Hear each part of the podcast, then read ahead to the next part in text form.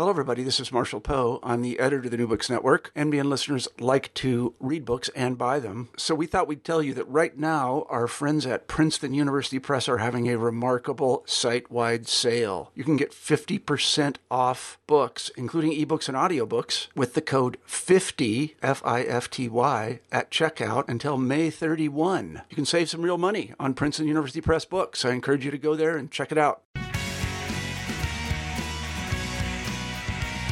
This is Lily Goren with the New Books Network, the New Books in Political Science podcast. Today I am joined by Dan Ponder to discuss his recently published book, Presidential Leverage President's Approval and the American State.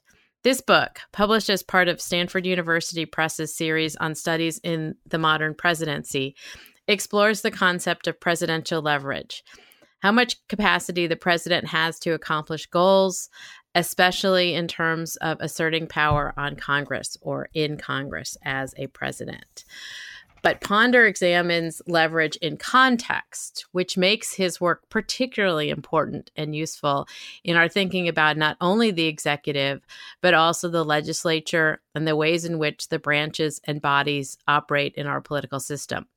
But I will let Dan dive more into the details as we discuss presidential leverage. First, of course, I want to welcome Dan Ponder onto the New Books in Political Science podcast and to ask him to tell us a bit about himself and how he came to this project. Hi, Dan. Hi, Lily. Well, thank you for having me. I think this, uh, when I think back about this project, it has consumed me far more than I ever thought it would.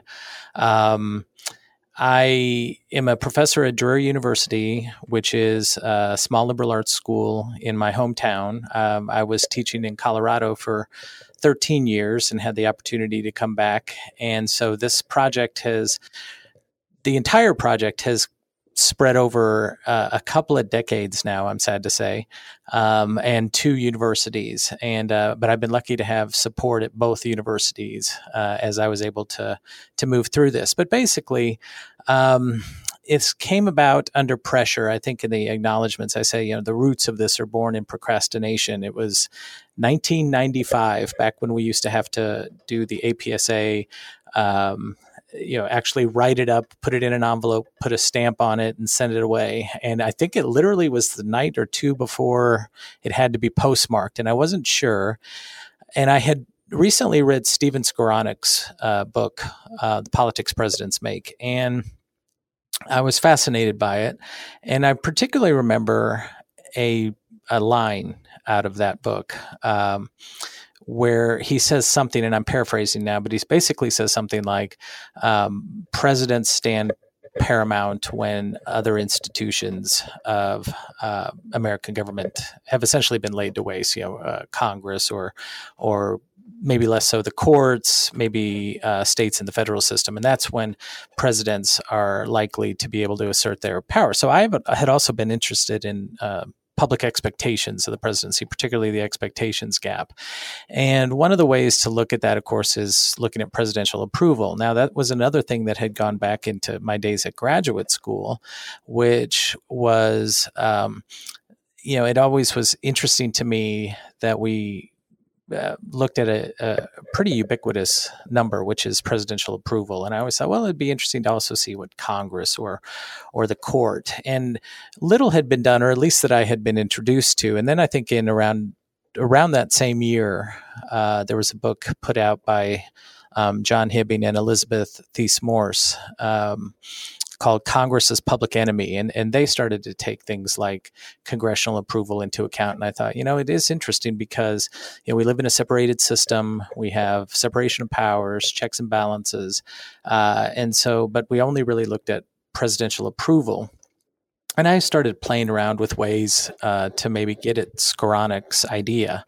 And anyway, to make a very long story short, um, I kind of, after a couple of iterations, had come up with, well, what if we looked at uh, the presidency in context and looked at the presidency, presidential approval in context of, uh, I think the first iteration, I was looking at confidence in the different institutions of government, Congress, uh, the presidency as opposed to the president, uh, and the courts. And then I just made some sort of average. And then after having done some more reading and remembering back to my um, days in graduate school, where I we also had to take a, a second uh, exam uh, for our prelims, and I had taken comparative. And one of the things that I had taken in comparative politics that really interested me was the role of the state writ large. And um, I had written some some stuff on this in the mid 2000 around 2004 2005 and then it occurred to me that I could kind of uh, marry the two. And so uh, one of the underlying Elaine Kamarck had written uh, a really interesting piece in the book um, in a in a Brookings publication about how trust is the undergirding of the American state or the idea of the state, and so a little um, light kind of went off in my head that thinking, okay, instead of just looking at these averages, um, what if I looked at trust in government? And then I could marry the idea of the presidency as the face of the American state and in the American state at the same time. Um, so that's kind of a long winded way of saying how I got into it. But uh, I had other projects going. I, I, I published my first book uh, in 2000. And, um, so, but, you know, I, I, had done some other things as well. Uh, I thought about maybe a textbook on the presidency. Um, but leverage and the idea of leverage never left my mind. Uh, and then I was at a conference for Jimmy Carter's 30th uh, inaugural anniversary, and I was eating dinner with my uh, my old dissertation chairman, Erwin Hargrove, and he asked me what I was working on, and I had done a paper at this conference, and while it wasn't just about leverage, there was some leverage. And I had said, uh, but I'm also thinking about a uh, presidential um, textbook. And he said, I remember him saying, Does the world really need another presidency textbook? And, and I said, Well, I don't know. But he said, Why don't you think about working on this other stuff? That sounds kind of interesting. And um, fast forward another five years because like i said i just got back to a, a, small liberal arts college which i love but they you know focus on teaching and but they also uh, really respect and value um, research. But I didn't get a sabbatical to, till 2012, and I thought, you know what? Why not? This is what kind of where my passion is. Instead of trying to clear other things, I was I'm, I'm kind of a, a you know dessert after dinner kind of guy. And so I thought, well, let me finish all these things and then I'll really focus on what I want to. But then that pile of other possibilities kept growing. And I thought, you know what? Life is a little bit too short, and so I just decided to dive into this. So I started the sabbatical in 2000, the fall of 2012, and then you know a little bit of research time during the the school year, but then really intense research summers, and um, finally finished the book and and uh, was gracious and and um, Shirley Warshaw at uh, who was at Gettysburg College, but is the editor. Um, of this series at Stanford had asked if if she could take a look at it, and we met at APSA APSA in 2014, I think, and we talked a little bit about it and then I delivered the manuscript a couple years later. So awesome! I mean, that's that that is an interesting odyssey of the sort of germation or the idea and how you know you sort of came and went from it, but it it stayed with you. Um, and I think that's really clear in in the book itself that you you dive into the complexity of, as you say, not just leverage, but sort of how the role of the presidency is is sort of fixed in the state and the relationship between the you know the state itself um, the nation state and and where the president and the presidency are in that. But i wanted to ask you a little bit about presidential leverage because this obviously is title of the book and the impetus for you to sort of explore the, these many threads that you have woven together you define and detail it is not just about presidential leverage, as you already mentioned, but as a more complex assessment of what political scientists come to mean by political leverage. Um, and that is not just about the president kind of in this vacuum. Could you explain a bit about what this term means and how you define and discuss it in the book? Right. Um, that's a good question. To me, what I was thinking was uh, instead of power, you know, because uh, so much of, of the uh, literature on the presidency has talked about power, whether it was Neustadt's power to persuade or um, Howell and other people's you know power without persuasion, or is it you know going even way back to Edward Corwin? Is power basically the sum total of uh, what the Constitution gives the president. Um, it even sort of delves into this, you know, the stewardship versus the Whig presidency. You know, is the Constitution a uh, limiting document, as the Whigs thought? In other words, if it didn't say specifically what the president could do, then he can't do it. Uh, versus Teddy Roosevelt, right, who said, um, you know, well, no, if the if the if the Constitution doesn't explicitly say you can't, then then I'm all for it. And one of the things that I found really interesting, and I certainly can't take credit for it. I think, um, and I would refer listeners who are interested. Uh, Joseph Cooper has some really interesting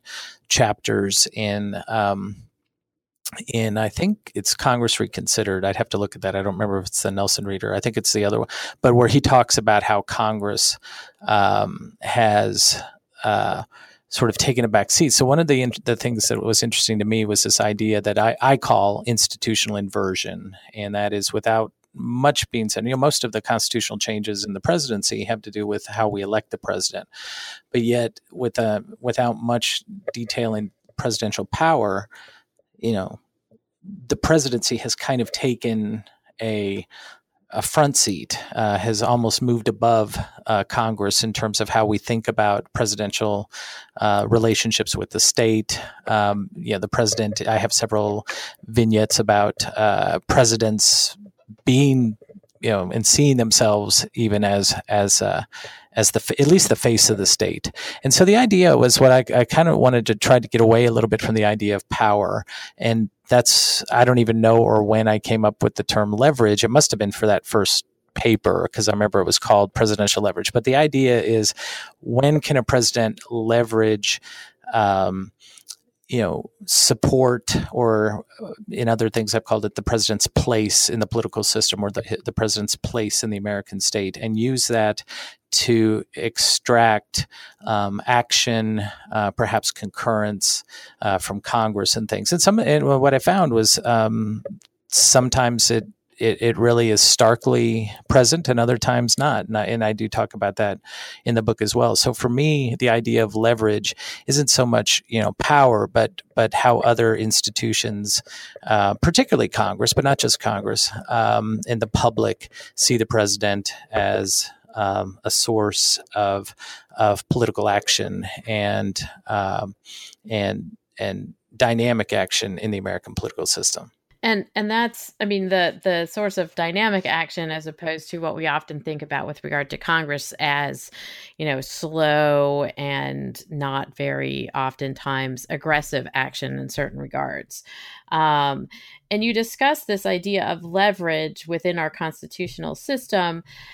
Um, can you talk a little bit about how and where you see this kind of leverage and to a degree the power that ultimately is associated with it even if it is distinct from constitutionally outlined powers um, situated within the Constitution and thus within the United States system. Yeah, I, I, I do talk a little bit about um, other forms of leverage, uh, right? Because you know, constitutionally derived forms of leverage.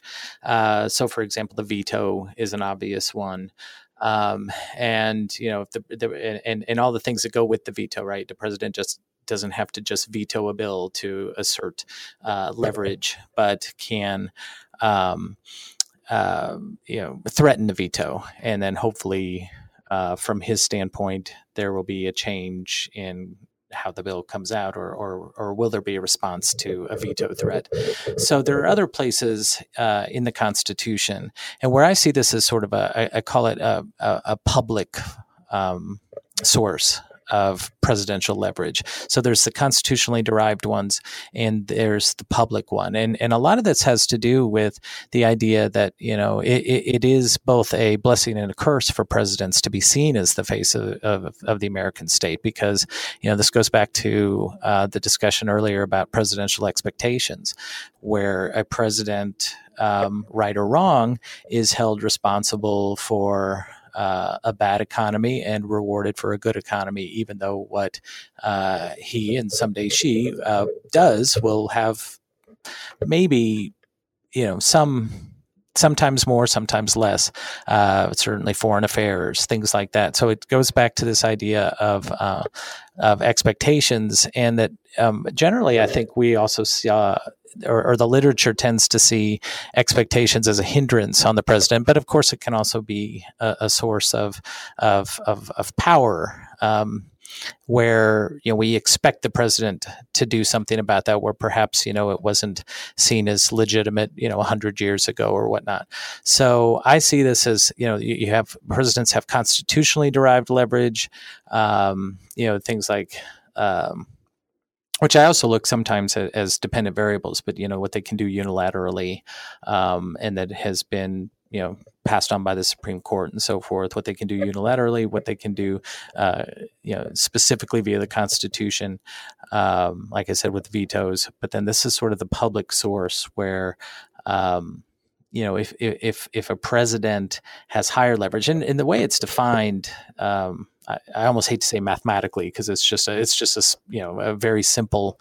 Um, it's the president's for your for your listeners. It's the president's approval divided by um, trust in government at any one time, and I go into the book into a lot of detail in the book about how that's um, how that's measured and you know I take some from Luke Keele and then I extend it and use an algorithm developed by James Stimson. But the point is that it's it's really a different way of looking at, at trust. And the way that we look at trust, or the way I, I have it in trust, is it specifically does not ask the questions that are put into the algorithm are not about a president or or even you know I might ask about um, very I, I, have the questions in in the in an appendix or in the footnotes in the book and it's specifically if it says do you trust say you know barack obama or george w bush then that's actually not used or do you trust nancy pelosi or newt gingrich um, you know i want people to think about what I wanted was questions. Uh, and I think, like I said, I, I derive a lot of this from uh, the work of others. Uh, you know, I if and I'll do this with my students sometimes actually. I'll say okay if I say Washington DC or I say the government what do you think of specifically? And it's really interesting to hear what they say. Some will say um, some will actually say more like here I'm here in Missouri. So some people say well like Jefferson City, but most will say something to do with the federal government. They'll say, I think of the president or I think of Congress. And some will say, I think of the whole thing. Um, and that's kind of how actually I do it. When I think of the federal government, I have, I literally have in my mind this view of Washington D.C. You know that has and and I can see all of it. Uh, for me, that's what it is. So I want to leave up to the specific respondent what he or she is saying when they ask, "Do you trust the federal government?" One of the big questions is, "Do you trust the federal government to do what's right?" Uh, and so I want. Um, the the respondent. I want questions that measure what the respondent, and I, you know, without without the uh, the questioner leading them. What do you think about you know Donald Trump or Barack Obama? You know, I want the person to think about it themselves. So I'm curious about. So when when a president's approval is higher. Um, and say political trust is lower, to me, that's when a president has um, more leverage uh, because as I think I put it in the in the in the book colloquially, you know, the president is the best or even sometimes the only game in town, right? And so presidents post Watergate have actually been um, been advantaged by this because Vietnam and then Watergate. Um, if you look at in a, you know at almost any um, graph of of public trust, uh, and I certainly have some in the book, that you'll see, you know, political trust was actually pretty big coming out of the Eisenhower administration, pretty high coming out of the Eisenhower administration into the Kennedy administration. Then, then it sort of hits Vietnam, and then it starts to fall throughout the '60s, and then you get into the Watergate era, and it really kind of bottoms out. And so, one thing I like about the way that I think about, or, or for me, what works is that that leverage is more than approval. It's um, it's a relative measure. So a president can actually be, let's say, relatively unpopular, you know, with popularity ratings in the say the lower 50s or even the upper 40s and still have a degree of leverage if public trust is you know particularly low. On the other hand you know john f. Kennedy for example he didn't have a lot of what i call leverage. I mean he did he certainly had some because he was popular but at the same time um, you know, public trust was also very high. so you know people trusted government as a whole, but they also trusted you know they, he was he was popular, so there wasn't anything over and above. Uh, so you know one of the things I have in the book is looking at sort of a pre versus post Watergate. Um, dynamic in terms of, of leverage. So, so I try to get at it. I, in a in a it, it's it sounds a lot more complex than it is. it really is. It's just the higher your leverage, the more you you know, the more the president sort of it goes back to Skowronek stands. Uh, I, and I don't, by the way, say that the leverage is a direct. Um, by any means, is is, a direct test of of Skowronek. Um, far from it, but that's where it came from. But the idea is that the yeah, the higher that index, the more the president stands away from and above uh, the rest of the political system. And the closer it is together, then um, you know it, it's not that the president's necessarily weak, but that there's really you know people trust government and they trust the president. And so there's really nothing overly special or different about the presidency in those periods. That I mean, and I think that's what's interesting is it's not just this question of presidential approval that you're looking specifically at presidential approval, trust in government, also what Congress is up to, um, and and how they're also seen, or members of Congress or Congress as a whole are also seen, so that it's it's sort of this, um, as you say, it's a kind of dynamic um, understanding of um, how we, the citizens, also think about um, our government, which I think is important. So it's, you know, and again, it's a distinction. Oftentimes, the literature on the presidency is about, you know, how much, as you say, how much power does the president have? How many things did the pres does has the president accomplished in a short period of time, the first hundred days? Um, but this is a kind of distinction that most of us don't always think about, which I think is why the book is really good. Um, you also talk about the role that the media plays in regard to presidential leverage. How do you sort of situate that within not only your algorithm, but also your analysis? Yeah, uh, the media, um, and and I think you know one of the things, and and again, I'm drawing on on the work of others, um, Joseph Cooper in particular. One of the things that has sort of moved us in to this age of institutional inversion has been the growth of, of media.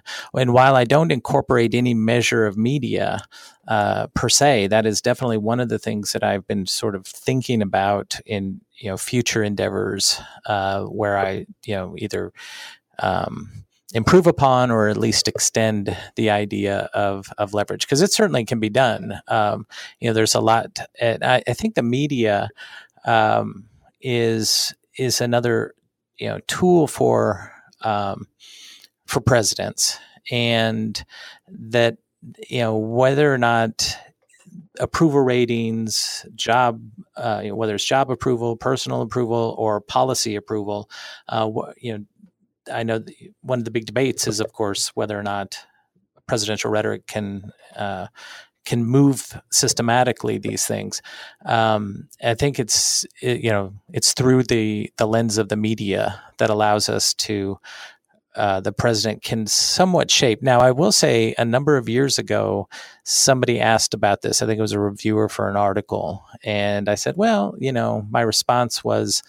I don't necessarily see a president being able to systematically undercut um, the government uh, rhetorically, which would be, you know, a strategy if a president, you know, this isn't, by the way, of course, something that the president comes downstairs, you know, out of the residence and says, "How's my leverage today?" The way that, no, I don't think so. the way he or she might look at, right? No, but the way he, he or she might look, right. you know, look at their approval ratings, right? Um, but so so the way I, I I, used to to do this, and I, I did have a, a, friend who was reading this and said, you know, maybe don't say that unless you want to say that. I used to call it sort of a it, it's a measured um, feeling. You know, it's it's kind of an aura in a way. Um, you know, think about the Watergate era, for example, and then say Carter. You know, one of the things that uh, someone had once said to me at a, at a conference was like, "Well, you need to change the name of it." You know, because, uh, you know, it's not really leverage um, because specifically they were talking about if you look at say 1977 jimmy carter uh, has pretty high leverage. And he said, Carter, have high leverage. And I thought about it for a second. I thought, well, I would still stick with leverage because, you know, it, it seems to have some face validity because you know, Carter was the first post Watergate, post Vietnam president. You know, he said, "I won't lie to you," and and so the you know the country was really kind of looking for this. Now, if if he had had high leverage in say seventy nine or eighty, uh, I might have thought, okay, there's something to that. But um, and that's what I mean by you know you look at it at, at it uncovers things. Some of the things you aren't going to be surprised at, right? Some of them are like Jimmy Carter. I think the one big one was maybe Jimmy Carter in 77, but it's not going to surprise anybody that um, Johnson, toward the end of his presidency, or Nixon right before he resigned, um, had kind of bottomed out. And then Ford had a fairly, you know, his first few months uh, was, was, was pretty high in terms of leverage. And he was sort of taking advantage of this idea that, okay, um, you know, our long national nightmare is over, as he said. And so his approval was a little bit higher. Uh, and trust in government, though, was still down. And then, you know, things happened and, and that got squandered and he lost uh, the 1976 election. And a lot of that, to go back to your original question, I think had a lot to do with how the media uh, has shifted over time. Um, and that, you know, perhaps the current administration has made me rethink a little bit about the degree to which a president maybe can try at least to systematically undercut, um, you know, other institutions uh, in government. I, will confess maybe to a little bit of naivete. Uh, a few years ago, when somebody asked me about that, and I, I thought, well, you know, I, I, guess I could see maybe them trying. I mean, all presidents try to, or most presidents try to, you know. There's the politics of blame and blame avoidance, and and sometimes accepting. You know, most notably, right the example that's used a lot is is Kennedy in the Bay of Pigs. You know, okay, um, I take full responsibility for that, and that actually redounded to his favor. Um, but the media, you know, I, I think maybe in, in, this new era, and and the book literally was due to the press. um, like a month of after course. the election, uh, the tw- right, exactly, the 2016 election, and so I only literally mentioned Trump maybe on the last page or two, and and it's all in the future. He hadn't even been uh, inaugurated yet. Um, so uh, in future iterations of, of, of you know papers or whatever I decide to do with this, um, I'm going to have to explicitly take that into account because at least you do have a president who systematically tries to do that, maybe in a much starker uh, way than has been the case in in past presidencies, or at least that's my my read on it. And I mean, and, and again, we're often faced as political scientists trying to analyze the the Trump presidency in ways that we apply to previous presidents and in some places those analyses make sense and in other you know and and can give us good information and and conclusions but in other places we're kind of flummoxed. And so i think you know you're correct in that you know the the way that you're talking about trust in government and the approval of the president and the approval of the president's actions and the president's rhetoric in the Trump administration is perhaps a different dynamic than most of the contemporary presidents. I absolutely agree with that. I, um, you know, colloquially, again, when when people ask about it, you say, you know, one of the ways that we as political scientists try to model or at least uh, formulate some sort of predictive uh, capacity is because we can draw on, you know, previous presidencies, different circumstances, different contexts, different parties, uh, different relationships to parties, and so forth.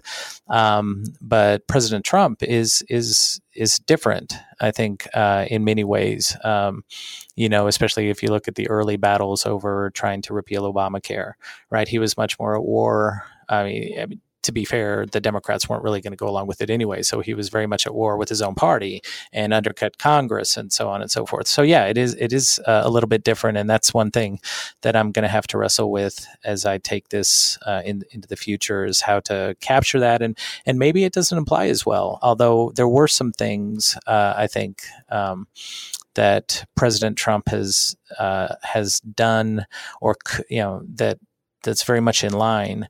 Um, it, can I talk real quick about one of the interesting findings of the book? One of the interesting findings of the book I thought was that a lot of the movement is actually on low leveraged presidents, um, and and I also have a part in the last chapter where I, I try to talk about the domain of the theory, like where I thought that that maybe this would, you know that leverage would have an impact and it doesn't. Um, but uh, one of the things that was surprising to me is that a lot of the movement in terms of uh, I have what I call um, the macro political environment and the micro political environment. So, for example, uh, one place where as leverage increases, uh, the proportion of significant laws that originate with the president increases. I won't bore your your listeners with it, but you know I use Mayhew's list of um, major significant policies, and then I cross listed uh, originally with um, Andy Rudalevige's uh, um, list of of legislation that was proposed that was you know made and conducted and centralized in the presidency in the White House and I sort of cross list the two. So if a, if a major piece of legislation um, on Mayhew's list was also on that list, or using other sources later on to show that it was mostly out of the presidency. That I counted, you know, so it was sort of big, significant policies that originated in the presidency. There, as leverage increases, so does the proportion of, of those laws uh, increase. But other places, so for example, uni- now this may not be surprising, unilateral political ac- action like executive orders, as presidential leverage increases, um, you know the amount of of executive orders that are issued uh, decreases, and if you flip that on its side, you know, uh, or even upside down, what you get, I think, interestingly, is that these low leveraged presidents are the ones who have to act and use unilateral powers. But also, interestingly, State of the Union requests, um, again, that are done in the White House. You know, there's a couple of different things. Um, one of them is uh, State of the Union requests that the president has again has made, or at least you know in the White House or in the executive branch, and they are bringing to Congress to ask them to. Um, you know, to, to do something to, to pass their legislation what I found, which I think was surprising, was that as uh, leverage increases, as the index of presidential leverage increases, the number of State of the Union requests decreases. Or again, to put it another way, um, low leverage presidents are likely to ask for a lot more. Yeah, and try. And it seems to me, and, and one of the interesting things that I that I think I'd like to try to do um, is some of these, you know, and then if you look at uh, centralization of policy as as presidential leverage increases, presidents are um, um, less likely to centralize policy in the White House. What's interesting about those things is those seem to be fairly consistent with prospect theory, um, which I, is is an area that I again I've found fascinating to to read about and think about, and um, so it makes some sense where if a president is low leverage, maybe less powerful, they're going to try, you know, let's let's let's uh, I don't mean to put it so starkly, but yeah, let's throw the pasta against the wall and see what sticks. Yeah, yeah, and and yeah, because yeah, that's how. The, so, but it's interesting if you look at like the size of the EOP and the political staff, um, high leveraged presidents like you know Reagan or Clinton or Obama, um, they don't move much you know they don't they don't add or subtract too much or at least in terms of the numbers that i have but again it's presidents that are sort of in trouble in terms of leverage are much more likely to add political staff um, so anyway, that was one of the more interesting things that I, I found in the book that I didn't, I, I, think can be explained. And, and one place I want to explore later is applying the idea of prospect theory. But, um, but yeah, that, that may be a place where I wasn't exactly expecting to, to find what I found.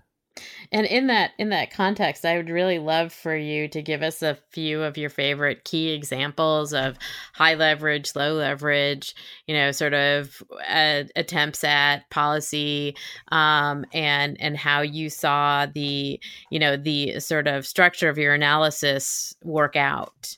Sure. Um, yeah, I guess you know. Again, going back to my Carter example, that was one surprise. You know, if you look at, at all of them, uh, it, it, does make sense. You know, high the the the three big peaks are Carter in '77, um, George H. W. Bush in about 1991, and um, then um, George W. Bush in 2001.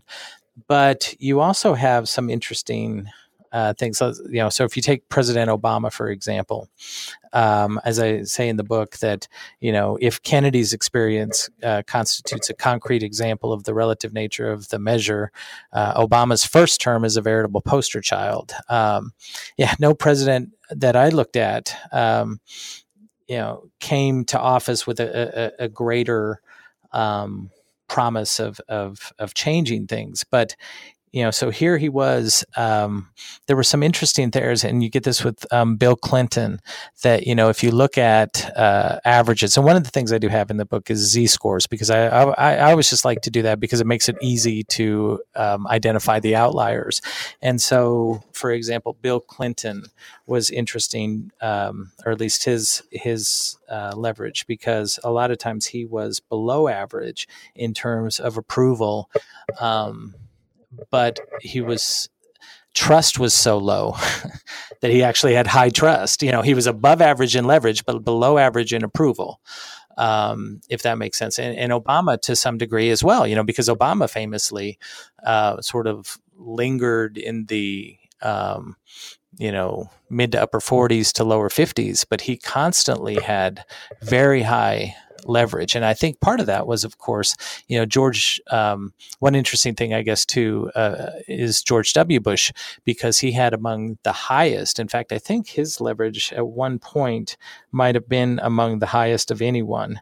Um, but after 9-11 it, that's true but the interesting thing too is it wasn't overly high and the reason was because um, you know all other institutions rose as well.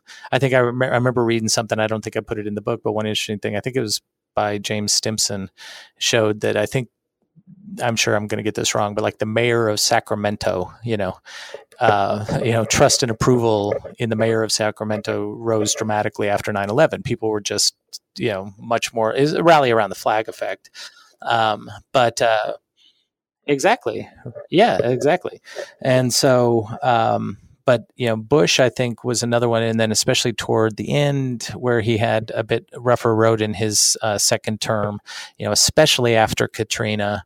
Um, but then also after uh, the midterms in 2006, then you really had a decline in trust. And so, you know, you have another example where I think Obama um, was, uh, I don't have it right in front of me, but I think he was another example where a lot of times his average approval was below you know had a, a, negative z score a slightly negative z score but yet he had a well above um, average leverage because you know I hate to say it like this but you know presidents can take advantage of the fact that Americans don't trust government. Now that's not a normative statement you know. I don't like that as a political scientist you know I don't like that but I mean presidents you know it also leads to the idea that they're they're looking more and more at presidents. And again, I'm going to have to do some more systematic research on Donald Trump, um, especially as his uh, term continues to uh, proceed. But but that to me again was another interesting aspect. Yeah, and and so I I wanted to ask you a little bit because this has sort of come up a, a, bit in our conversation that you spend a good part of the book discussing the role of Congress um, in regard to leverage, in part because of the role of, as you note, the the president's co-partisans um, and their role in Congress. But of course, you also have the role of the opposition in Congress as part of what comes into the analysis. Um, so, can you explain a bit about how Congress in the co-partisan to the presidents and also the opposition contribute to our understanding of sort of the dynamic leverage analysis. Right, and and I know that there's some controversy with some of the measures uh, in terms, especially what, one of the things that I wanted to do, and of course there were statistical problems. So I have an appendix, um, statistical problems in terms of multicollinearity. So I hope that doesn't drop off too many of the listeners. Stay with us. Stay with but, us. I know. Sorry, sorry. I'm getting I'm getting somewhere. Um, but the idea was, uh, yeah, I think one of the things that I was interested in was looking at not just the institutional divide divided government. So I have a couple of different measures. One is just the usual divided government, a dummy variable, you know, uh, coded one when there was um, divided government uh, and zero when there wasn't. But also, I, I think the main analysis is interesting is because I'm also looking at an era when we, you know, even before we were so polarized, right? You really start to see polarization really start to grow in the Clinton administration and then accelerate under Bush and then Obama and and even though I haven't systematically done the work, but I think probably as well under Trump.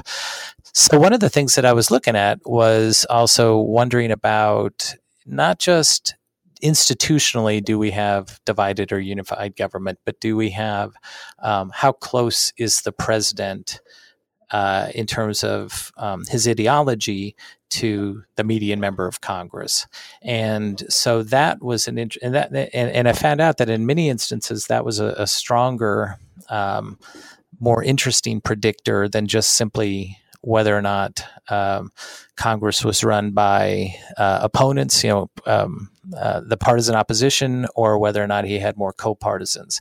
So I think that you know the role of Congress. I, I think you know one of the most um, interesting books on American politics I've read in uh, in in some time is Frances Lee's book on. Um, on uh, looking at beyond ideology, and it really I saw fit quite nicely with with her analysis because you know she's saying that you know not it, we tend to look at things like ideologically charged, but even uh, you know even policies that have no real ideological content or should have a natural partisan home. I, I, think one example she uses is like, you know, funding for NASA or something um, is still, you know, a president is kind of, um, you know, can be the, I, I think there was an article um, by Sigelman and some people, you know, the kiss of death, right?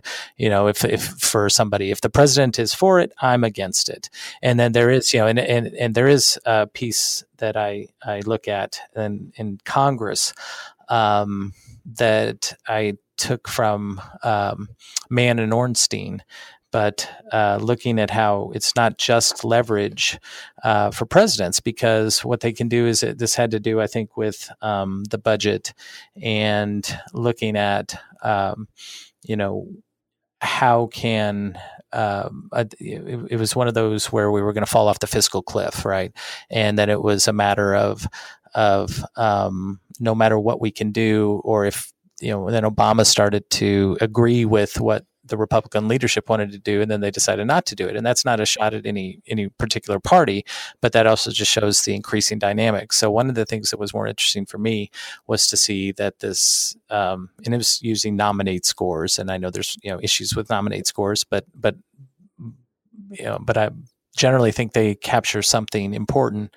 And so, looking at sort of this ideological proximity variable, is, as well as um, simply what party controls Congress and are they the president's co-partisans or are they uh, opposition uh, really has some interesting things to say about um, what the fate of presidential activity. I mean, I think this is a really fascinating way to kind of explore what I think for for you and and your analysis is really a kind of dynamic um, way to analyze presidents but also one that, you know, gives us, I think, a pretty good handle on oftentimes like what presidents are doing, how they're doing it, and to a degree, why they're doing it.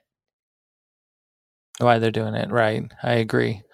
Um, and so I, I, t- I find myself thinking about that, um, you know, eh, as we all do as political scientists or even just people interested in politics, you know, with the current administration and how that plays out against previous administrations and so forth. And and you know, I do think to the degree that that that it provides uh, some other type of dynamic and insight because it puts the public, you know, in a sense, leverage measures where the president is not just in the state but in the public's mind, right? And and and so that's why I called it the quantification of a feeling. But I I deferred to my uh, Uh, the friend that was reading it over who said, "Well, I wouldn't say that. I wouldn't call it that unless, unless you want to." And I was like, "Well, you're probably right. I probably don't want to say that." But but but it tends to be something like that. Like I said earlier, you know, the, the, it's not the kind of thing the president's going to come down and ask to see, you know, what what's my leverage rating today. You know, wants to probably wants to know what his approval rating is, but it's also going to, I think, lead into a larger aura or or if you will, feeling about what's going on in Washington and where the president is situated in that, especially in the public mind as well as the state. Yeah, and I think you know as we move into this election season and any election season, that's oftentimes you know this very ethereal around the edges sort of conceptualization of what do I think of the body politic, and oftentimes that is what do I think about the president. Um, but it's not just about the president. I mean, that's why I think your book is really important because you're showing us it's not just about the president. He's an actor in there with all of these other components um, that help us think about we as citizens.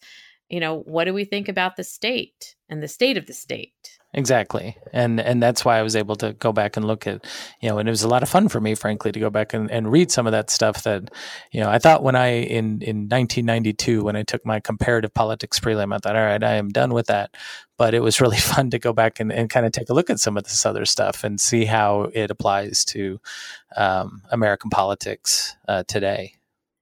And and so you've talked a lot about like taking some of this forward, mm-hmm. um, in part because the book went to the press right. a month yeah. after Donald Trump was elected. Exactly, yeah. Um, which, you know, happened to many of us right. Right. Um, yeah. in many things. Uh, so, what are you working on now, Dan? Well, um, I'm about to have another sabbatical. Um, so, what I'm thinking about doing is, of course, writing sort of um, but I, was I was telling a, a colleague the other day I, I, I, don't know if I'll call it um, Trump in the age of leverage or leverage in the age of Trump.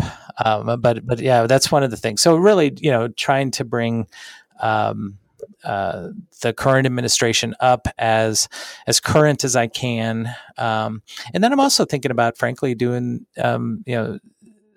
looking at, like I said, a prospect theory and how it might impact some of the uh, findings that I have, and then there's also something um, that I've thought about doing since I was in graduate school, and that's uh, and I have no idea how I would do this or where I would start with. But I've done uh, some archival work in my career. I've done some statistical work in my career. I've never done something with like interviews and and and and focus groups and things and um, and especially not you know for a number of reasons I've always kind of wanted to look at sort of Catholics in politics I happen to be a Catholic and so I've always been interested in in that and especially at this particular moment in time, um, as well as you know other types of issues. Why you have these very uh, conservative um, Catholics, but also the the more uh, liberal or, or, or, Pope Francis type Catholics. Um, so anyway, that's at best, I'll get a research design out of the sabbatical for that. But uh, but certainly in terms of this project, um, bringing um, the the current administration more explicitly into the framework, and then again looking at prospect theory as a way to uh, explain some of these uh, findings that I was talking about earlier. Well, it sounds like you have um, three different projects, but when one of the books comes out, possibly on Catholics and politics, would you please come back on the New Books in Political Science podcast and talk to us about it? I absolutely would. I would love that. Thank you today for joining me today, Dan Ponder, and for um, this great book, Presidential Leverage President's Approval and the American State, which is published by Stanford University Press. And I always like my authors to give a shout out to wherever you like to buy books, perhaps in a brick and mortar store. Absolutely. I actually still go. We have. A, I used to work in a bookstore, so I'm a I'm a huge fan. But um, I like to go to Barnes and Noble. Okay, so you can get a hold of this book at Barnes and Noble or have them order it for you. I bet. Absolutely. All right. Thanks, Dan. Thank you, Lily.